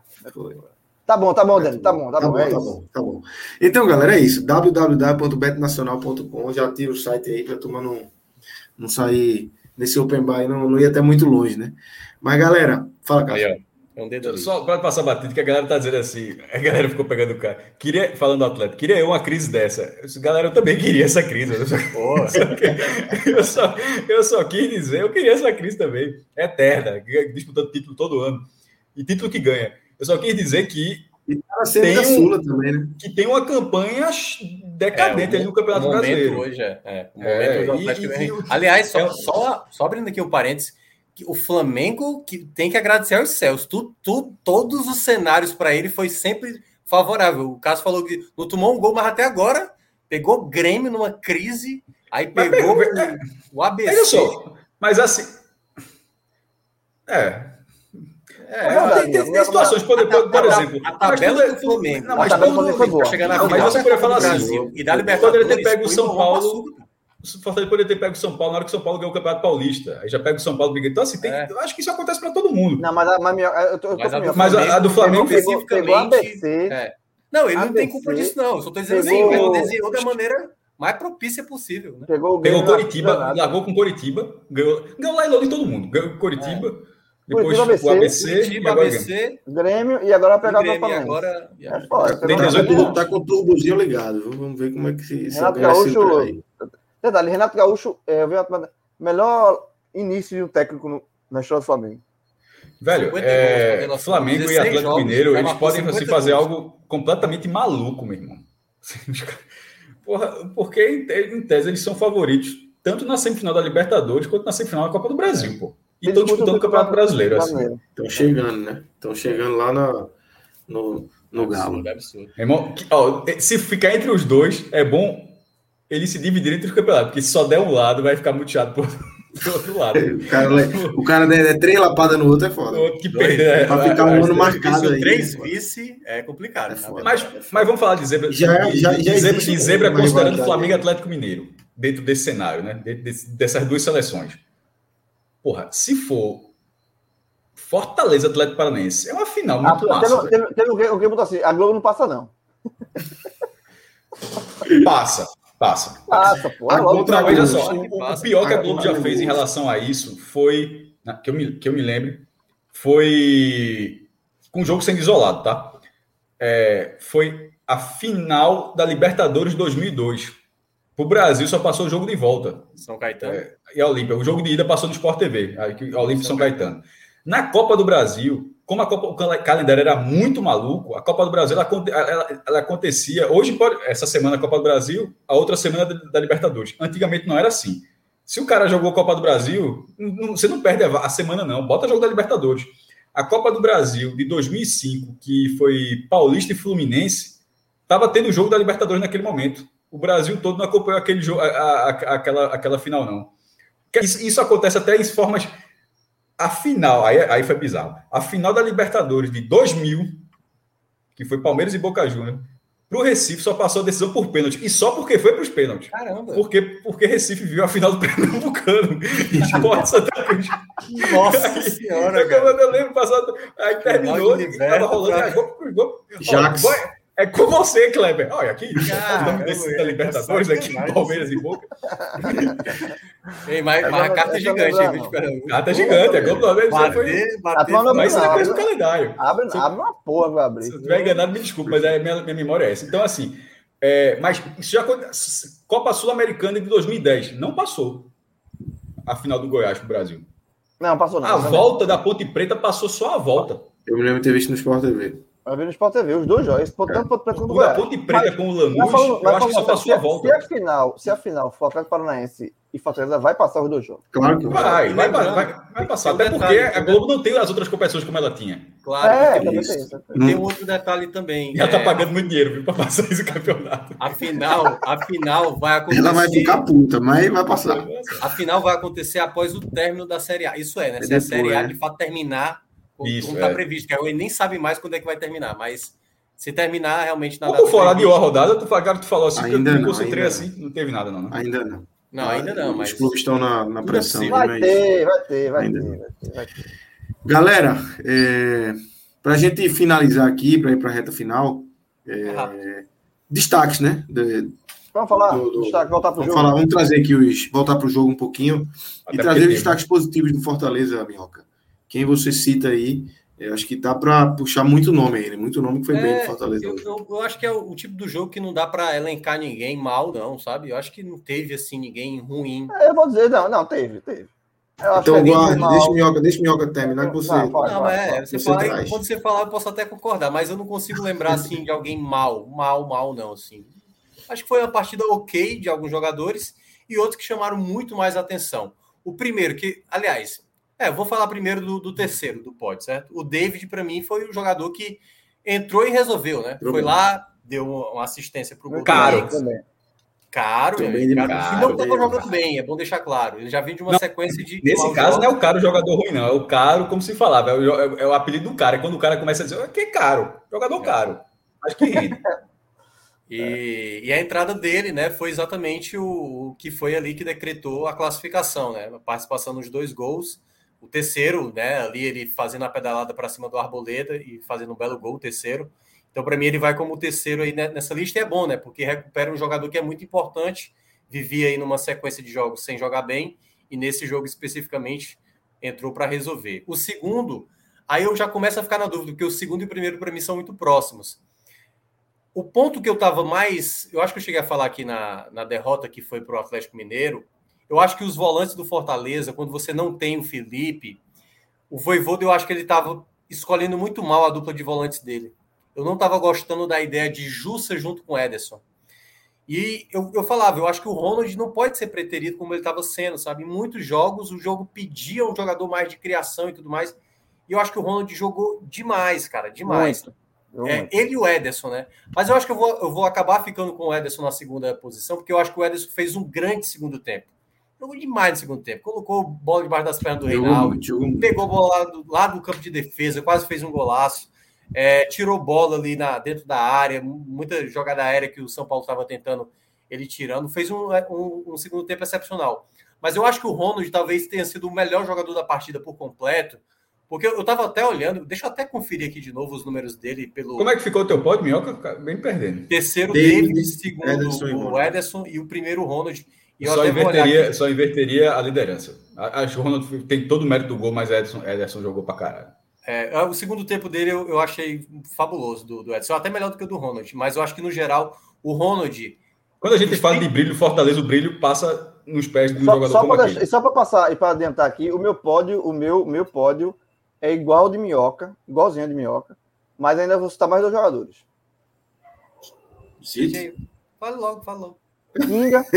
Suspenso da porra. Sim. Inga jogou muito bem, jogou demais. Jogou muito. Tinga e Tite na zaga. Também jogaram muito bem. Jogaram muito bem. Os dois. Muito, muito seguros, assim. Faziam o velho toque de Stock Car. A segunda aqui só foi score, né? Os números do Ronald para mostrar o quanto ele foi realmente... Dos 32 passos, ele só errou um. Bolas longas, acertou todas. Finalizou no gol, que foi exatamente o primeiro gol que ele fez. O drible que ele tentou, ele acertou. Duelos no chão, só perdeu 3 dos 9 que teve. Duelos aéreos ganhou 1, perda de posse da bola 2, cometeu 2 faltas, sofreu 1, 2 interceptações e 4 desarmes. Ou seja, se destacou em muitas estatísticas defensivas e ofensivas. E aí, para trazer ainda uma análise mais aprofundada do Ronald, eu acho que o Voivoda precisa logo enxergar que ele é uma opção válida, sabe? Agora acho que nessa sequência que o Fortaleza estava mal... Mas agora abriu. Nessa sequência que estava mal, assim, a torcida já falava, eu cheguei a comentar aqui, o Ronald se destacou em muito jogo grande. O jogo contra o Atlético Mineiro do ano passado, que o Fortaleza estava com um jogador a menos, ele fez uma partida monstruosa. Não à toa que depois daquela partida, o Fortaleza fez uma campanha para contratar o Ronald, para vender camisa e tudo mais.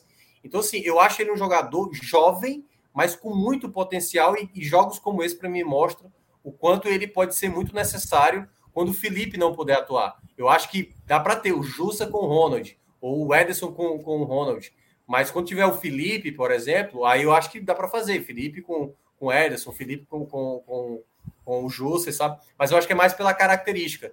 Eu acho que o Fortaleza tem um ótimo volante que o Voivoda perdeu um tempo aí em não olhar ele como uma opção mais válida, e que nessa partida ficou comprovado a importância dele.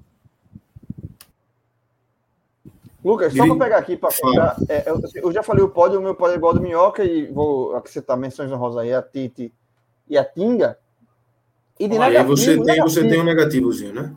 Negativo não é aquele negativo raivoso, não, sabe? É só para dizer que ficou abaixo dos demais. Eu acho que o Edinho não fez uma grande partida. Acho que ele rendeu um pouco abaixo.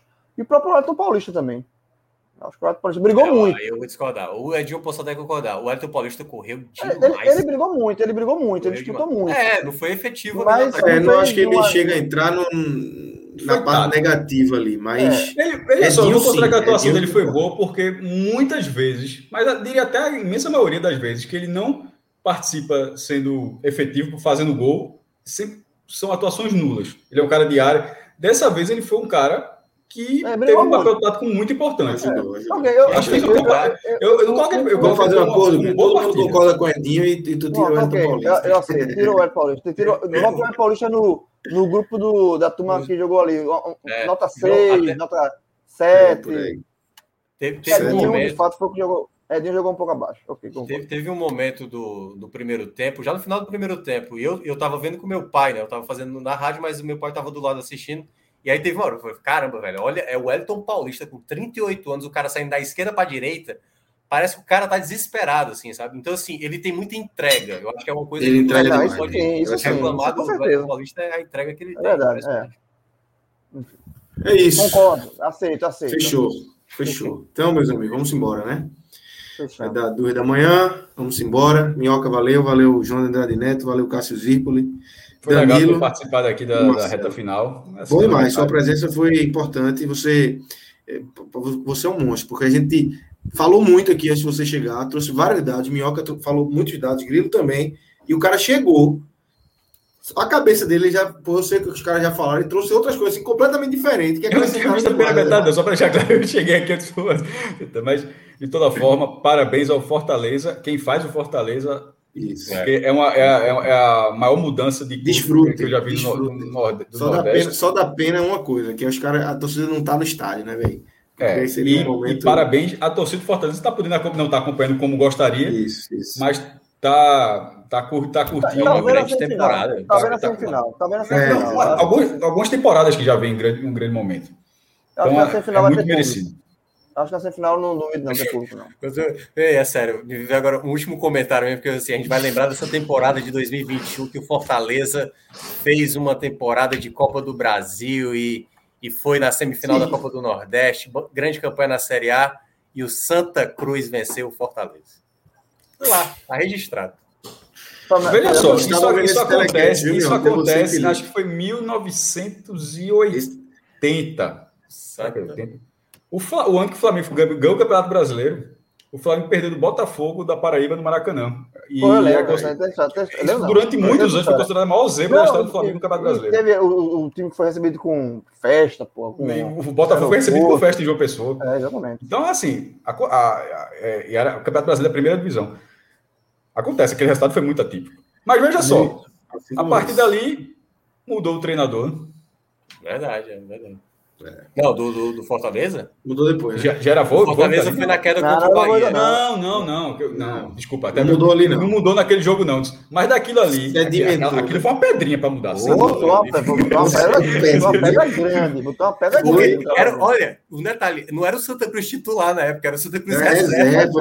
Não, reserva. É muito louco aquele jogo. Obrigado pro time todo. É real demais. Porque o Santa Cruz ia jogar o jogo de Copa do Brasil. Isso, exatamente. Foi muito loucura. É isso. Galera, vamos embora. Fiquem ligados aí nas nossas redes sociais, no NE45, para acompanhar as novidades do podcast 45 Minutos. Valeu, galera. Grande abraço. Valeu, abraço.